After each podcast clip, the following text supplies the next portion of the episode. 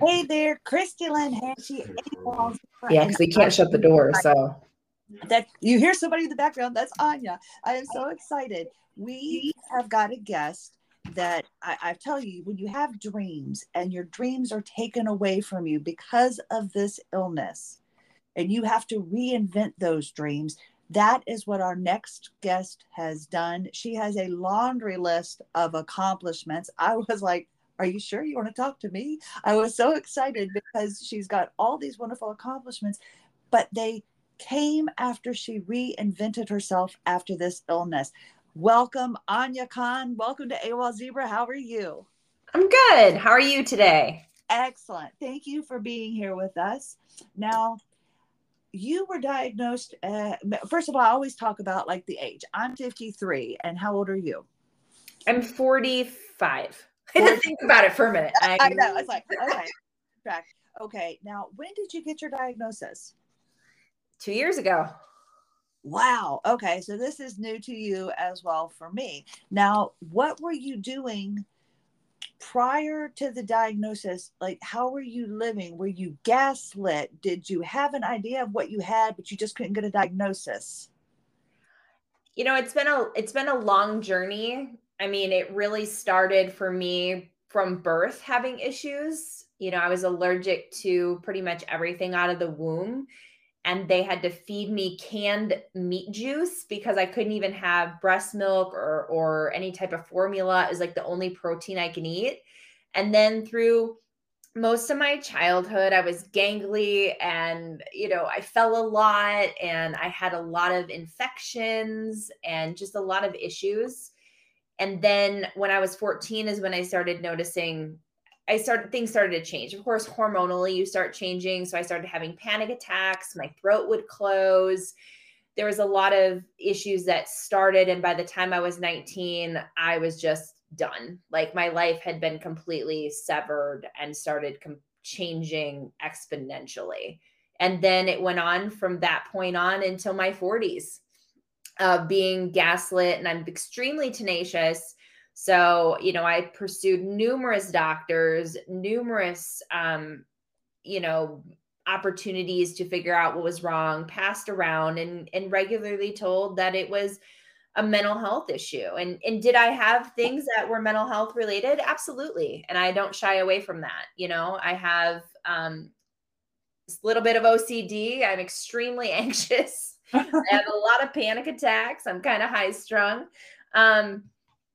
You know, who wouldn't be anyway? And I also came from a challenging upbringing. So in that, being very vulnerable and open about that to every doctor, because I had been in therapy since I was 14, actually behind my parents' back. My parents didn't know I was in high school counselors' offices all the time and seeking, you know, counseling support outside of high school.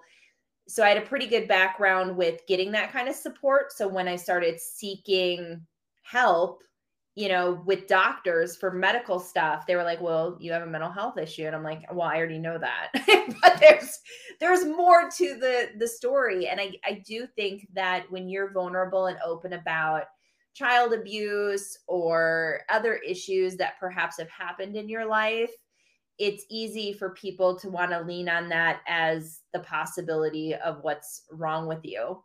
And so 90%, I mean, it was up till the day of diagnosis that I was still being told that it was in my head.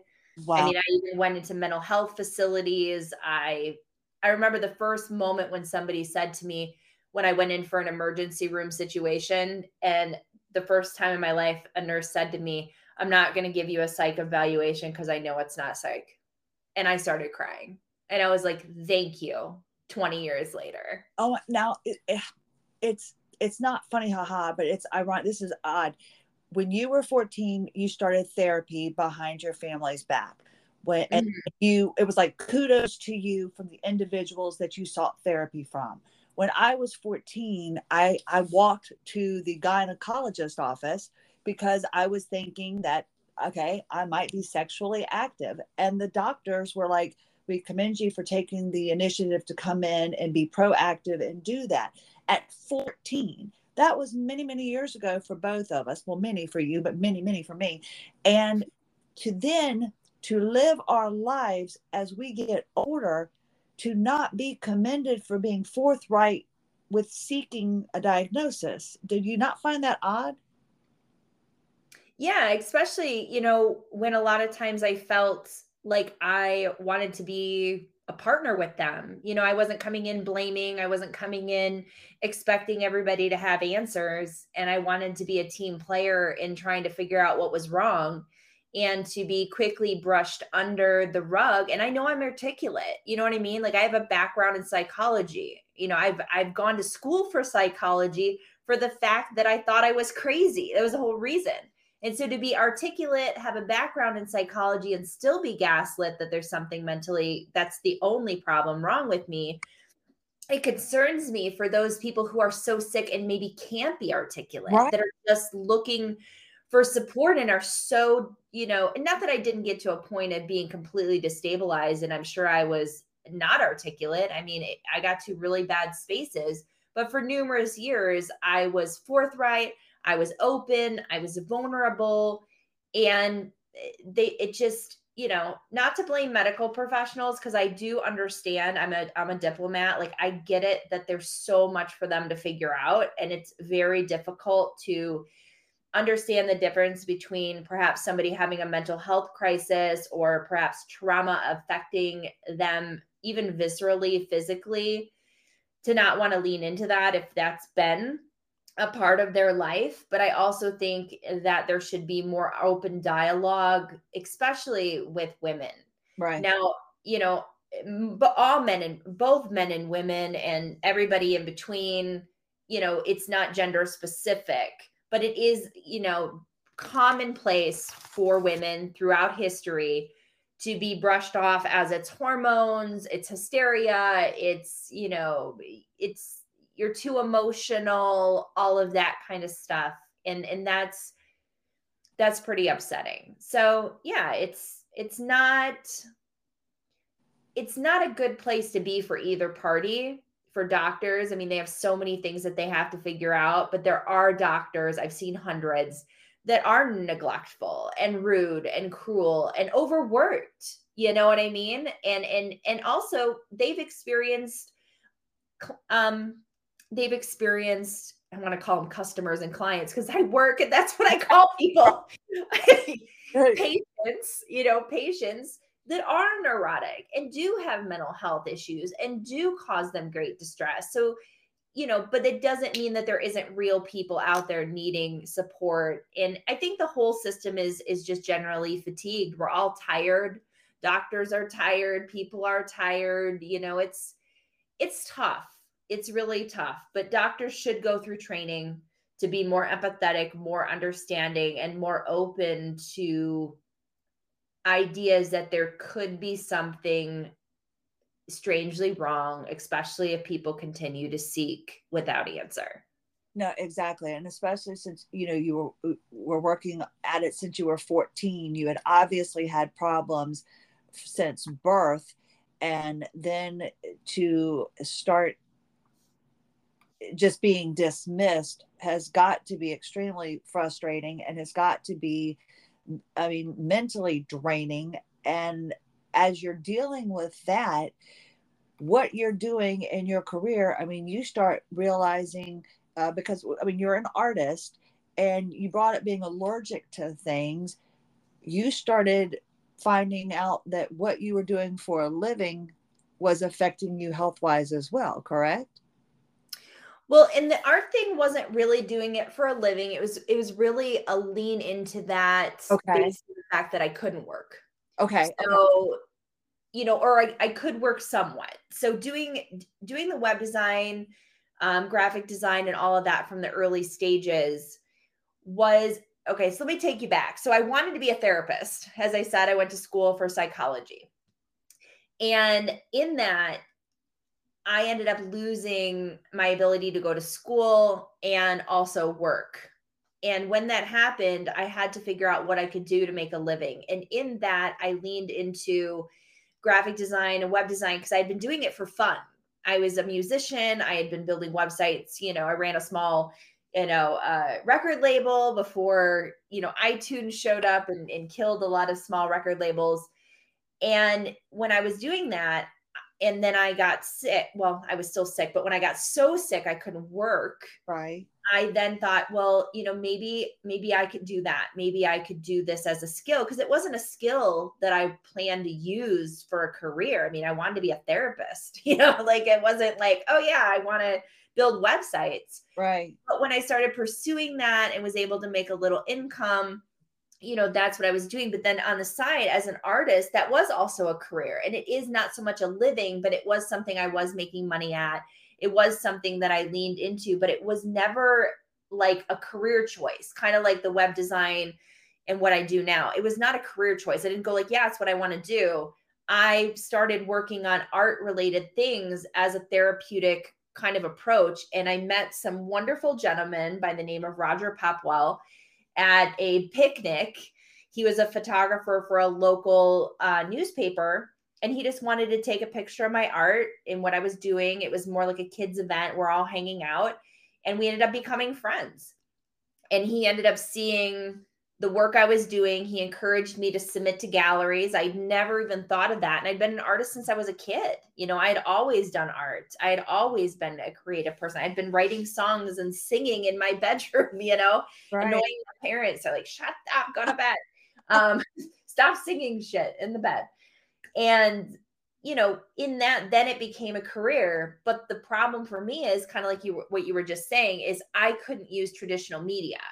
I used to very, in some aspects touch things, but then I became so allergic to them that my career was really based on digital art. Now understand, we sit in a time now where digital art, AI, all that stuff is communication. Everybody knows what that is.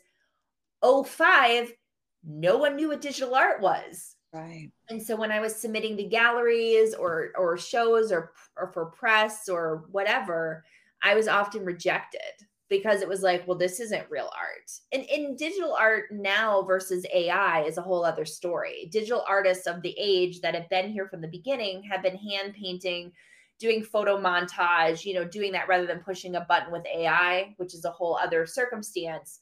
But they are artists, and there's museums dedicated to digital artists. And it's just like photography. When photography came out, the master painters of the world were like, this is baloney. This isn't art. And now we have museums dedicated to it. And it's the same with digital art. Again, AI, not going to get into that. But prior to AI, there's definitely a group of people.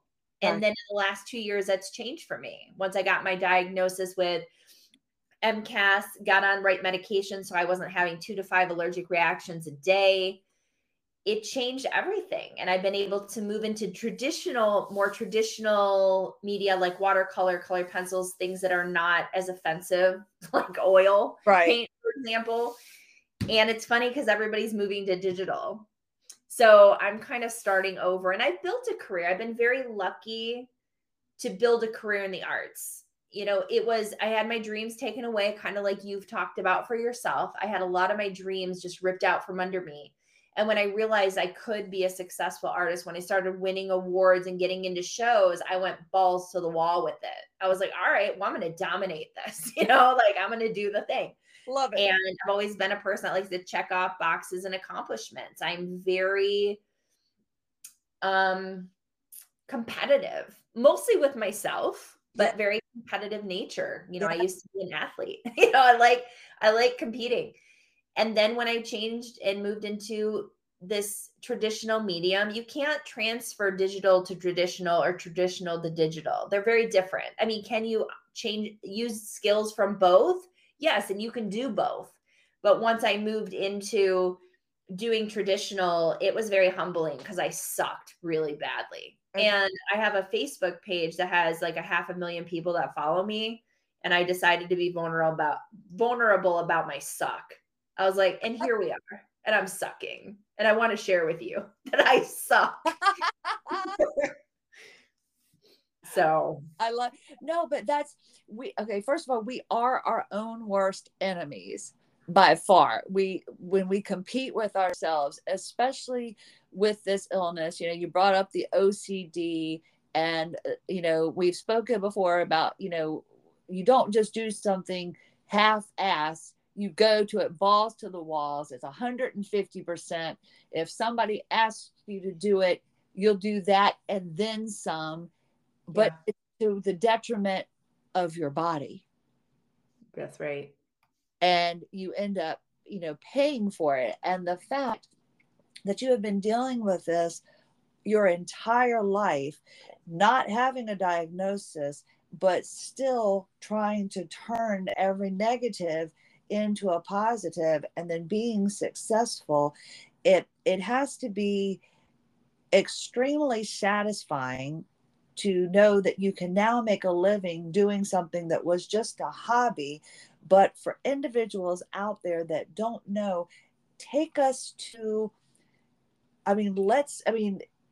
your lowest of lows. At what point? Because people are probably gonna be, oh, well, she wasn't this, she wasn't that. I mean, people know that, you know, I was being measured for a wheelchair and they were discussing a feeding tube. Where was your lowest? Like, at what point did you not see you were going to get back up? So it continually progressed. And when my brother committed suicide, it was such an emotional disruption in my already disrupted health. Like, on a good day, my life sucked. Gotcha. But when that happened, it was so destabilizing and so shocking, and it just, so much stuff went along with it. If people have dealt, you know, obviously this is a touchy subject, people losing their lives. But in that, it was very challenging. And if anybody's gone through this, it's challenging for different reasons. You know, you have your own personal reasons why, you know, maybe you could have helped the person, or, you know, how your other family is coping with it. And things got so crazy that I was already just like going downhill, that after that, I ended up being in and out of the hospital. I basically, and I'd always been in and out of the hospital, but then I actually signed myself into a psychiatric ward at the hospital. Like, you have to sign yourself away. 'Cause I was like, I can't, I was shaking. I couldn't eat anything. I'd already been dropping weight. I'd always been perpetually like extremely underweight. I'm 5'9". I was down to 109. Gotcha. And wow. So I signed myself into there thinking, you know, again, it's obviously mental health. My brother, you know, lost his life. It's very intense. I'm assuming this is why I'm having panic attacks and why I can't eat. You know, like, these are all things that made sense to me. So I was willing to just accept that maybe I was crazy. Like, I was willing to go there. Like, I'm self-aware enough to go, like, you know, like, maybe what everybody's saying is true. I was in there for about a week.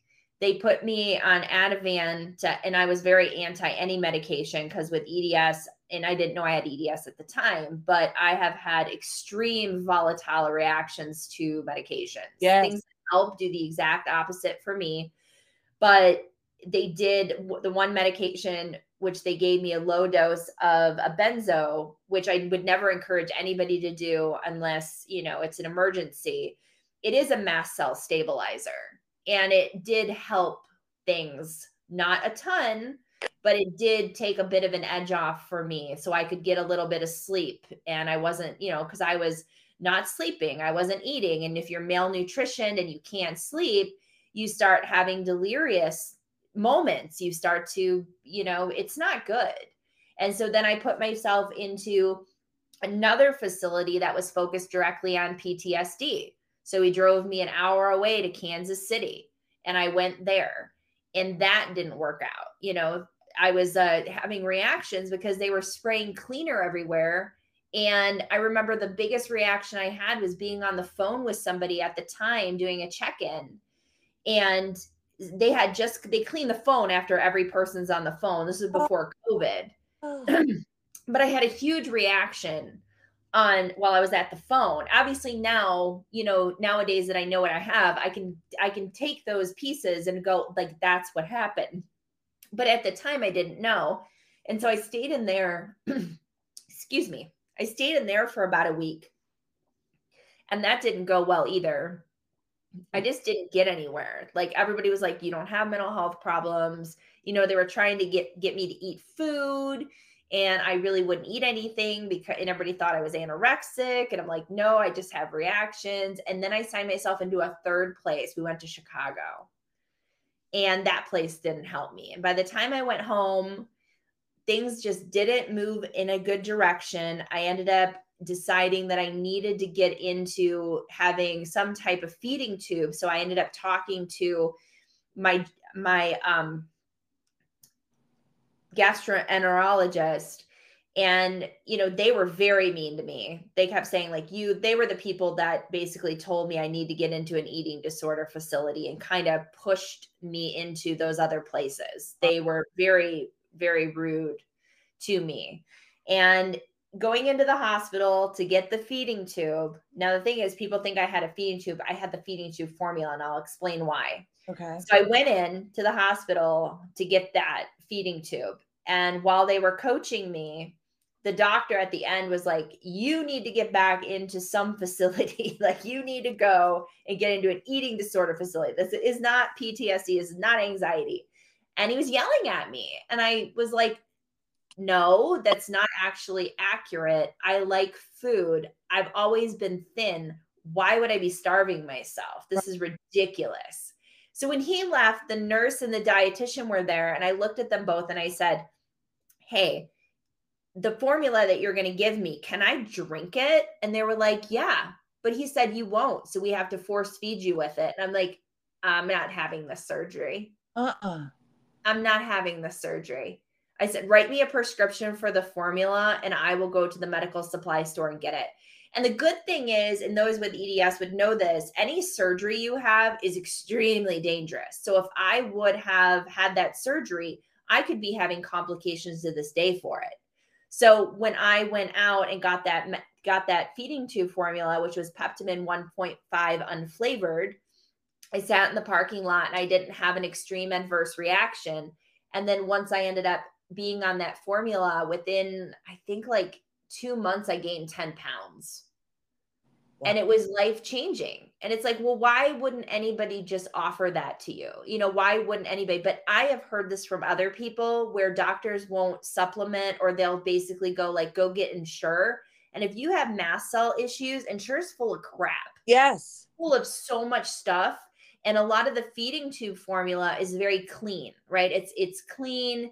You know, it's got not a lot of additives in it. It's just, it's a feeding tube formula. It's not Ensure.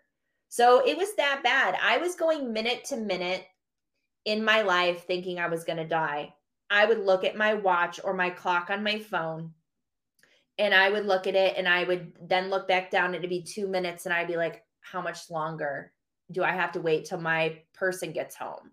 Oh. You know, at the time I was in a relationship, and I felt safer when people were with me for obvious reasons. Right.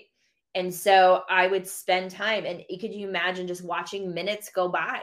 And I would watch minutes go by, and I was in a constant state of fight and flight, having breathing issues, feeling dizzy. I couldn't walk sometimes. I mean, I would never want to go back there again, ever. Like, no one could, just never. It was the scariest moments of my life, thinking that I'm going to die. And I still to this day live in that moment of, I may die tomorrow. Like, every opportunity, everything that comes up. I mean, even my partner and I had a conversation the other day, and I looked at, he goes, you always look at life like you're not going to be here tomorrow. And I'm like, yeah, that's just kind of what, I don't know how not to think that I'm going to die, because I was on the edge constantly, and my family didn't believe me. My doctors didn't believe me. I mean, everybody just didn't believe me. And I feel for them, because of course, in all of this, I'm coming up going like, I think I found the food I'm allergic to, or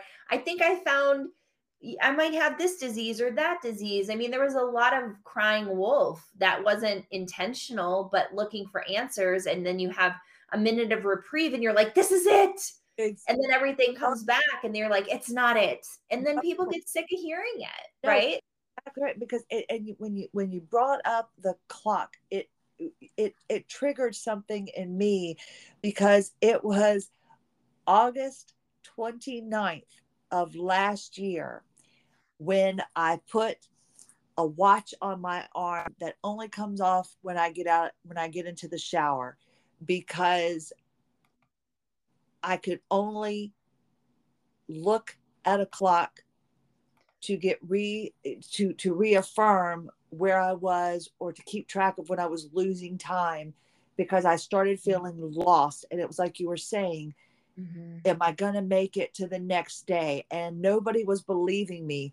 And so now I have a clock in my bedroom that cannot be moved. And I have this watch on my arm, and I forever habitually will look at it and then go on about my day and then go back again, because I have to see how much time did I get, or have I lost time? Because once something like that happens to you, mm-hmm. it affects you for the rest of your life.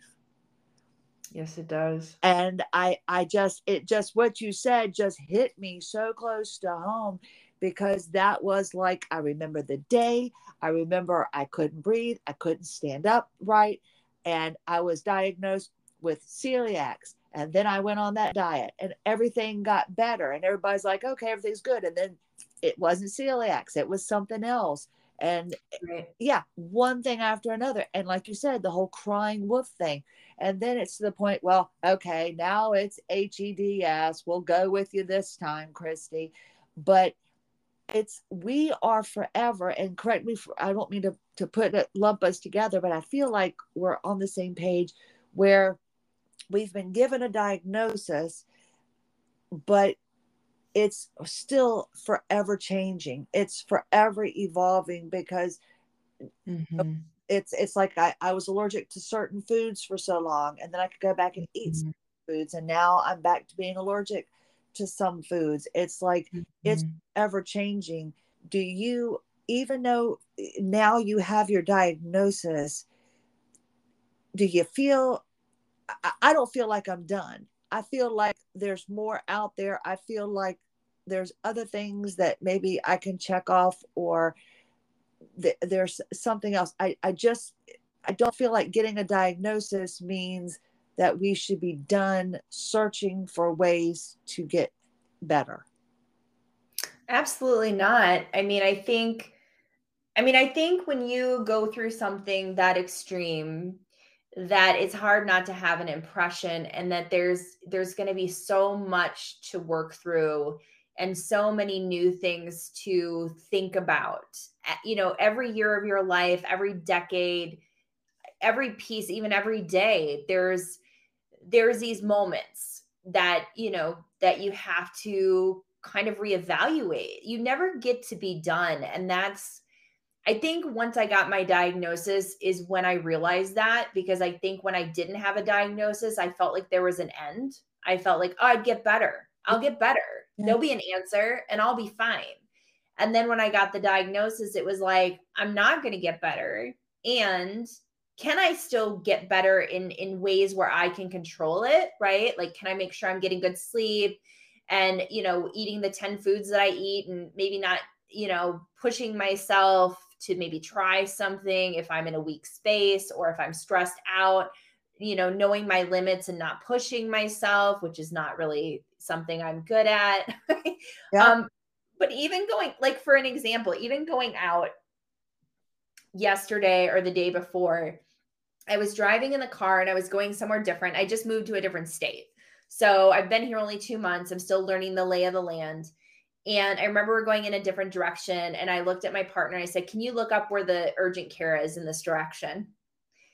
And he did, because he's used to me needing that information. And I said, you know, I think to make me feel better, we need to have a map of all the urgent cares so that I know, because before where I lived, I knew where everything was, right? Like, I lived there long enough that I didn't have to think about it.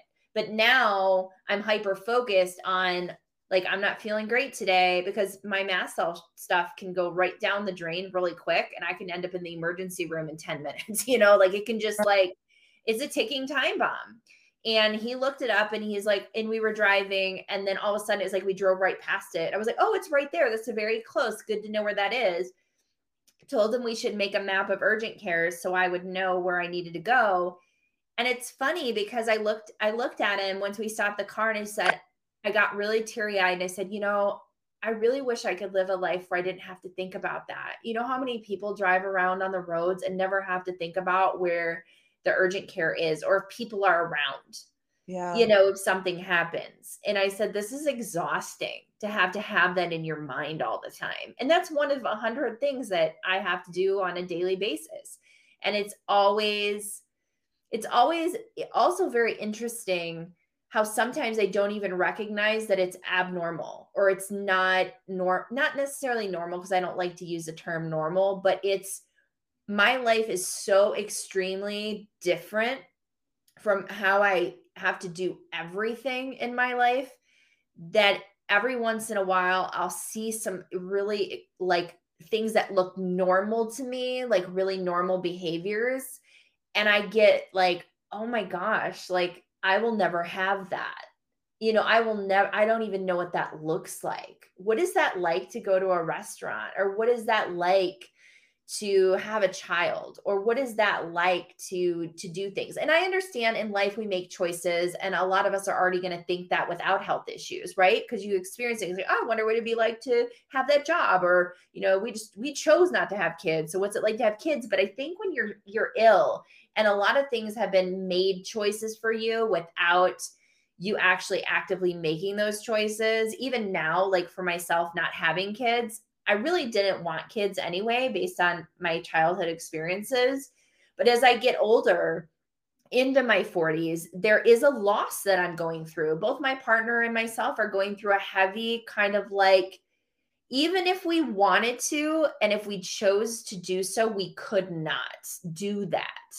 Right. And that sucks. Or if we want to go do certain things, you know, now that I'm in a new city, I have a lot of new opportunities that I've sought out and they're coming up. And I'm like, how do I navigate that? I don't drive by myself very often. Can I get myself downtown? Vibrations in cars can make me sick. How can I time that? Not around food, because when I eat food, my mast cells go crazy. So I try to drive not around those times. Every day is just trying to get through and manage. And that's exhausting. It's tiring. Like I feel for people. Like it's fatiguing. It's a full-time job. And I don't want to tell anybody it gets better, because it doesn't. It doesn't get any better. No. And I had great improvement. Like I'm not on a feeding tube formula anymore. I was able to graduate into a small group of 10 foods. It was a very slow process of adding one food at a time and putting it into a blender and eating blended, wet broccoli, soupy broccoli, like baby food. You know, I'm lucky because not a lot of people can say that they've moved from feeding tube formula, because obviously with mast cell and EDS, once you stop eating real solid food, because your body already has issues with connective tissues and digestion, you can atrophy really quickly. Yeah. And then your digestion doesn't work at all. So I've had progression moving forward. I've been very lucky in that. But there's a lot of things that aren't any better and that are getting worse. And there are things that we have to deal with on a daily basis that is upsetting. And I think the best thing for me has been allowing myself to get mad and angry, and then allowing myself also to be a badass and go, screw this. And I'm not this. And I'm going to defy what I need to defy by pushing my limits in a healthy way most of the time. You know, like, no, you're exactly right. Because my husband will be like, you know, you're not supposed to be vacuuming. You're not supposed to be cleaning the toilets. And I'm like, but you don't understand how satisfying that is. Something that's so simple that you wouldn't think somebody would be requesting to do, you can't do. And it's defeating sometimes. And it makes you think, you know, am I less than? And then you've got this illness, like rather than, you know, do a podcast episode, I should have been working on breathing in through my nose and breathing out through my mouth. The problem is I haven't been able to find the balance on how, I mean, something simple as breathing that people don't think about. Like right now I'm sitting there going, oh yeah, I forgot. I need to be breathing through my nose and exhaling through my mouth. I need to practice that. Well, let me pencil that in, but I need to pencil that in in between working in a shower, trying to fix a meal for my son, trying to fulfill something that was taken away from me, like my job because of this illness, by doing the podcast and by sharing with others. There's not enough time in the day. And I don't think a lot of people realize that unless you have this illness. And I think that's where you can get overwhelmed and defeated. And that was one of my reasons for wanting to share the podcast and have individuals share their stories so that others could know that, you know what, it is difficult to, there's only 24 hours in a day. And how do you work in normal activities that you're supposed to be able to do effortlessly every day? Brush your teeth, take a shower, feed yourself. I mean, by the time I fix a meal for my son, fixing that meal for me gets pushed aside. Yeah. So I can only imagine what you are, because you've got like so many, irons in the fire kind of thing, and you're trying to do this. And it seems like you have the same passion for wanting to do that and more, that it's hard to decide what not to do. But then it's also hard to remember that something as simple as relaxing, sitting down and doing nothing, sitting down and watching a television show. What's that? Exactly. But that is productive for us, because we need to, we just need to stop at times. That's right. And that's hard for people like us to do. And I don't mean to like lump us into a category, but I feel like we're very similar, as opposed to, it's got to be done. It's got to be done yesterday, and it's got to be done better than anybody else could have done it. I don't think we're kind to ourselves.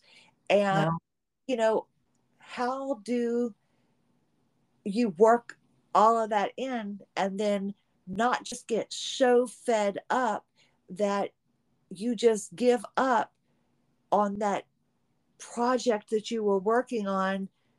Because for one, you were doing it for free, and you were trying to help others, and you're just trying to be able to get up and be able to do your regular job and earn money.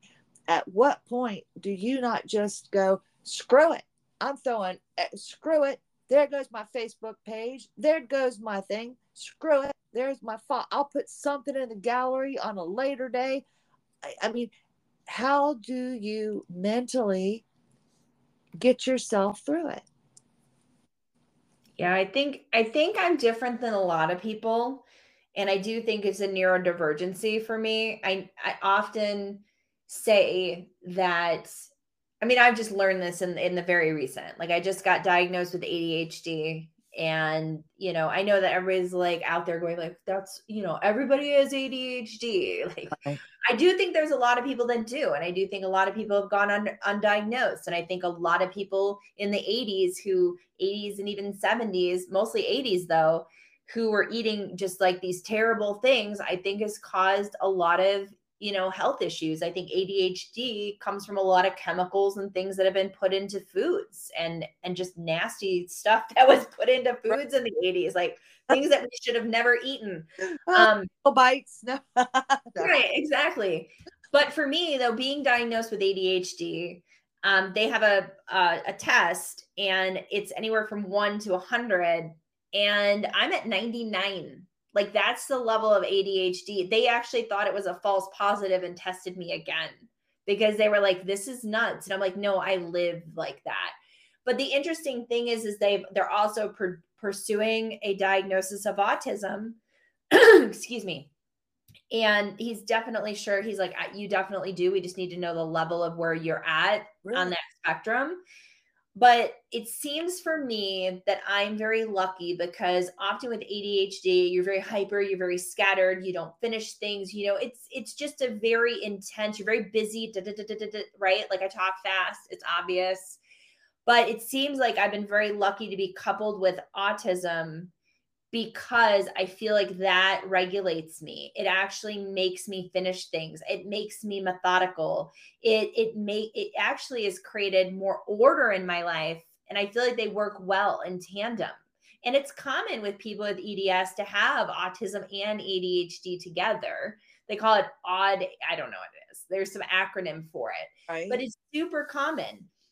And for me, I think that I go through burnout often because I don't know how to turn it off. And I've missed so much of my life that I run at high speeds and burn myself out. And then I'm forced to rest.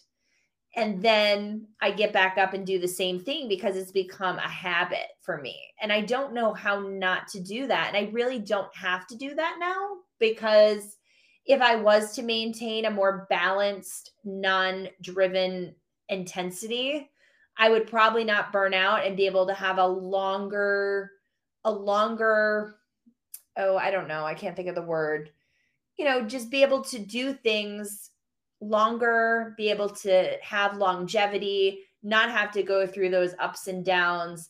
But I've learned to just kind of go with them because they're hormonal for me also. Like when I there's hormone changes in my body, and it'd been that way for years. And, not to get too personal, but right before my cycle, I get very manic. I'll start projects. I'll build brand new websites, like whole entire projects, brand a whole project, start a whole new thing. Like, right. So, and then it'll slow down and then things chill. But also the other part of it too, and this might be for you too, and also for other people who are ill, is there is this compression and expansion. So when we're not well or we're struggling, we compress. We decide what we don't want. Like maybe that project we started isn't worth our time. And maybe we put too much energy into this, and maybe we're giving too much to other people here. But then when we're in a good state or a decent state or a stable state, however we want to call it, because it's going to be dependent on the person, right? Like maybe they never feel good. I've been there. I'm not even stable. I'm just right. Like better than I was yesterday. So right. That works for me. And then there's expansion, right? You expand, you have ideas, maybe you're reaching out and spending time with friends more, and I think that that's the ebb and flow of things. And I just don't, and I think people that don't have health issues experience that as too. I think it's a healthy, normal behavior to want to expand at times and maybe retract at others. But I think it's more extreme when you have an illness and how you're going to present to the world and what you can and cannot do. Kind of like how you and I talked about in our pre-conversation, where I said, I'm out advocating right now. I'm out saying I have EDS. I have a large following. I'm just speaking my mind, because over the last 20 years, I couldn't. I wasn't okay enough to do that. And maybe 2 years from now, I won't be okay enough to do that either. So in this moment, all these experiences, being on your podcast or doing the prevention article or doing other things like that, are good for me. Like they're healthy for me. But in 2 years or a year, maybe even tomorrow, I might be like, not really going to do this right now. And I think when we have illness, we just have to learn to ebb and flow and know that there's never going to be a consistent. You're never going to get better. There's no end game here. There's no final destination. There's no one thing that's going to just make you better. And I think a lot of people with health issues are looking for that book or that alternative treatment or that supplement or whatever that's going to make them better. And it's really a collection of things that make your life improved, and that always is going to ebb and change with EDS and MCAS, because it's not like this formula works for me today, may not work for you tomorrow. And inconsistency is extremely distressing. I mean, don't we love familiar things? This is why people gravitate to go to work rather than being an entrepreneur, because you know what to expect, right? With everything in life, they say you throw all your problems into a bowl and will you choose yours? Yeah, because the familiarity of it. And EDS and MCAS and POTS and the trifecta of nonsense, with dysautonomia and all of that, is so unstable and just never, there's never a rhyme or reason, or there's never, you know, like if you have, for instance, you know, high blood pressure, you have high blood pressure, you take a beta blocker, you know, like, and that's the typical treatment. And most people can manage their symptoms of a high blood pressure. Or if you have diabetes, there's certain types of insulin. There's these things, but these disorders don't have a common. Do they have things you can do? And are there things known in the community that do help? Yes, but they're so dependent on the person and the body structure and how much they have one or the other. I mean, it's, you know, you can go all day long talking about this. It's tiring and it's exhausting, and it's being able to be with yourself and also surround yourself with other people who can go with you with this, because if people aren't going to support you, screw them, for real. Like, it's not worth your time to try to convince anybody that there's something wrong with you. Even if you're in early stages and don't have a diagnosis, and perhaps you're listening to this and maybe you don't even have EDS, or you think maybe you do, or you're not sure. It doesn't matter if you have EDS or anything. If you do not feel good and things are challenging for you, you need a team of people, even if it's just yourself, that believes you 100%, and never let anybody change that for you. Continue to believe in yourself and find people who will be there with you. No, you're exact. I always say water seeks its own level, and you have to, you know, build the community around you that works. And it's taken me a long time to, first of all, accept that I had this invisible illness, because I'm kind of like, if it's not broken, if it's not bleeding, there's nothing wrong, push through. That's just always been the way it's been for me. But to now accept that, hey, I do have this invisible illness. I do have something wrong. And then to be able to sit back and realize that when something happens in my life that I used to could just have it like roll off my back, for me to now be able to say that negative energy from that person, something that I could have walked away from years ago or just laughed off, now affects me in such a way that it wears me down. Like if I disappoint someone, or if someone like critiques a video I do, something that I was just doing for free to share with someone, but then someone comes back and gives me this negative thing, or somebody, you know, boosts my spirits and says, oh, what an incredible job you did. It's like, you have to find a balance of realizing what's always so good, you know, around the corner, there's going to be that negative Nelly or something like that. So you have to find a balance. But it took me a while, and I'm still dealing with that, to realize that someone that is upset with me because they didn't agree, that like a tool, like with, I work on my fascia, and they bought a tool through my link or something, or they tried doing the thing that I do with my fascia, and then I get an email because it didn't work for them like that. That actually affects my spirits. Mm-hmm. Of course it does. Do you find that things affect you to the point that it's harder to bounce back from when there's someone that's not in your circle that brings in something that just, it's like they're upset because they didn't get something, or you following me on that? No, I think I do. I think what I'm hearing you say is that, you know, when certain types of stressors come in, and, you know, it's harder often on people with illness, because we live in stress in general every day, right? Like it's just like constant stress all the time.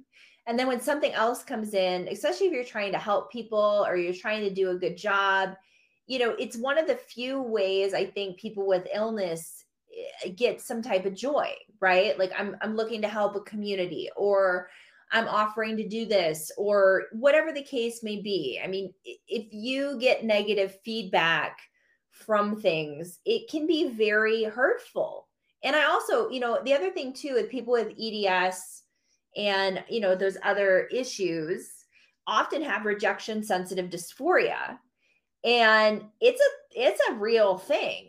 Yeah. And it means like you take rejection or negative feedback very extreme. It's often common with people with, you know, autism because of the inability to, it's like taking everything so literal, right? Like it's hard, like this is a joke in my family. Only recently in the last year, we figured out like why we get into arguments, me and my partner, and it's because I take everything so literal. I'm like, what do you mean? And he's like, it's not like that. And I'm like, but what do you mean? But rejection is really hard, and you're being rejected all the time anyway. Your body's rejecting you on a regular basis, right? Like you're in a fight with your own body. Yes. And you're in a fight with, you know, medical people, and also like, you know, trying to explain things. Even my partner and I last night have a conversation about, you know, a miscommunication, not necessarily between him and I, but in general. And he just looked at me and he goes, it's got to be hard to be misunderstood all the time. And I was like, it really is. It's really hard to have to advocate for yourself, to have to be at war with your own body. To, you know, I had to establish doctors here when I moved here, and I'm not completely established because I haven't liked everybody that I've met. And just going in and having to like explain yourself, and even still explain myself to friends, you know, like still having to, there's very few people who can comprehend exactly what's going on. I don't expect everybody to understand because, you know, I don't live in a world where I expect the world to adapt to me. Right. But I also expect that when I do explain things or try to work within the system, that people will be open and understand. And so when you're asking about rejection, I take rejection pretty hard. I mean, there's certain things I don't, like in arts, I've done juried shows and submitted hundreds of things, and I get rejection. I've gotten so many rejection letters in my life that I'm over that. But when it comes to certain types of ways of helping people, or, you know, a good example is on my website, Create for Healing. It's a website that I do.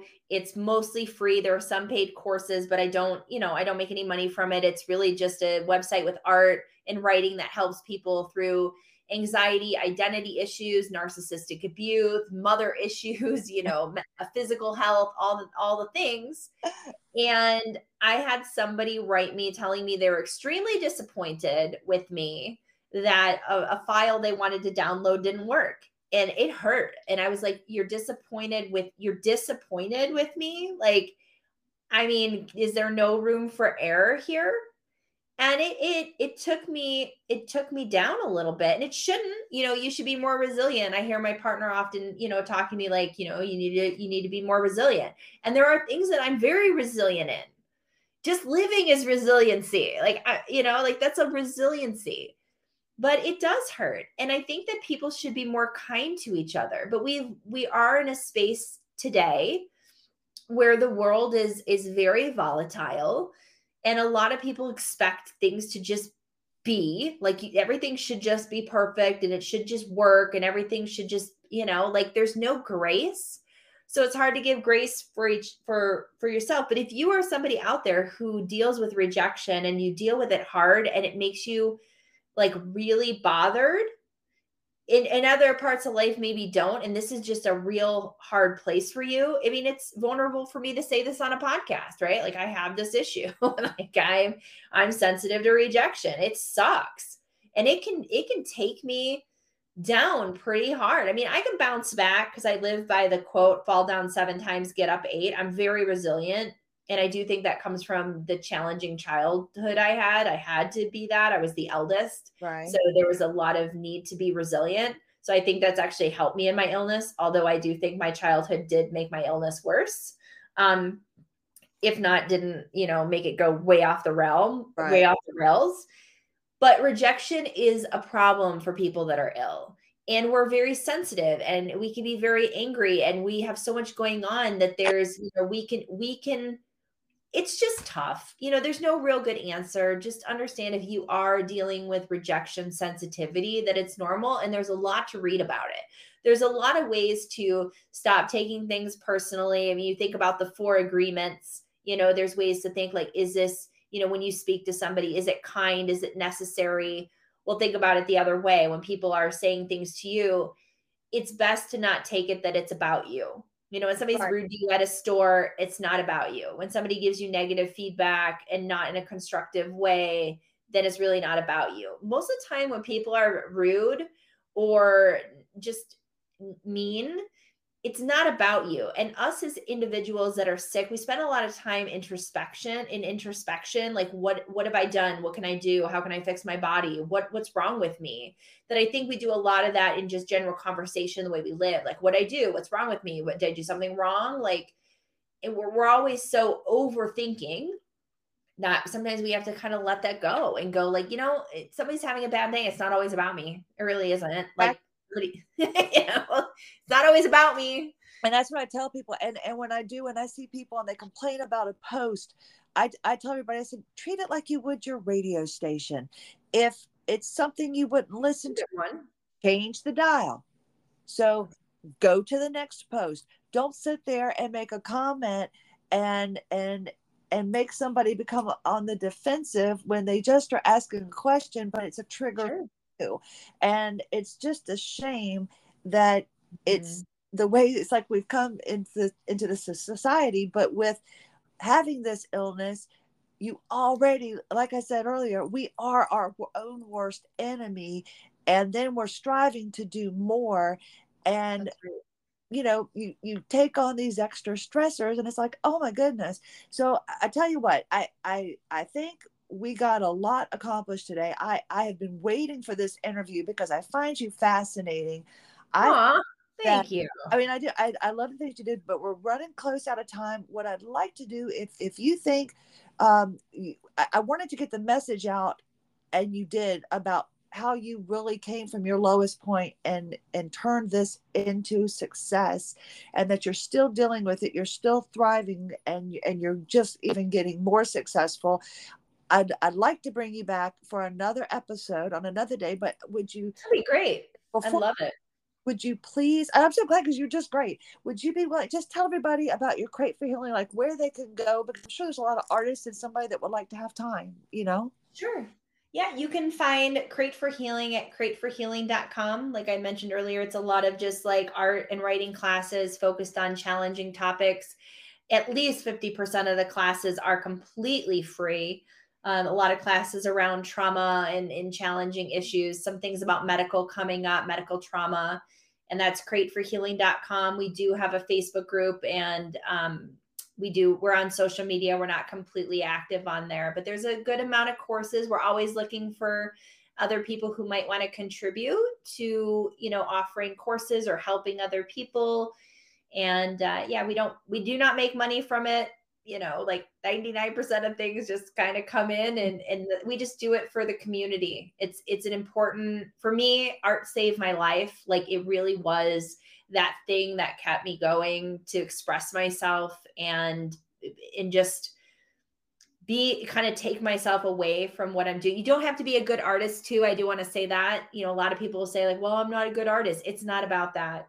Gotcha. It's not about that. It's all about doing art, making a mess, being real with yourself, being willing to screw up, being willing to just be in the process. You don't have to, there's no good art. Is there people that are accomplished? Sure. But art is art. And I've always lived from that space. Art is art. Writing is writing. Just do. And the more people that can just relax and release and just not have expectations of the creative process is just really healing. Even myself as a professional artist, I have to go through that. And my partner as well as a professional artist, we have to loosen up and just do crap things and be like, yeah, this is what real art comes. This is how you get better. This is how you get better in your health, your mental health, even your art. If you want to even be an artist, you have to start and be crappy. Well, you are wonderful. Crateforhealing.com. Thank you for being here. And we're going to talk again. Aunia Kahn, thank you for being here. Have a lovely day. You too. Thank you. Thank you so much. That's Aunia Kahn. I'm so happy that she joined us today. And we're going to have her back on again. I absolutely love chatting with her. Christy Lynn Hanchey, AWOL Zebra. Have a lovely day.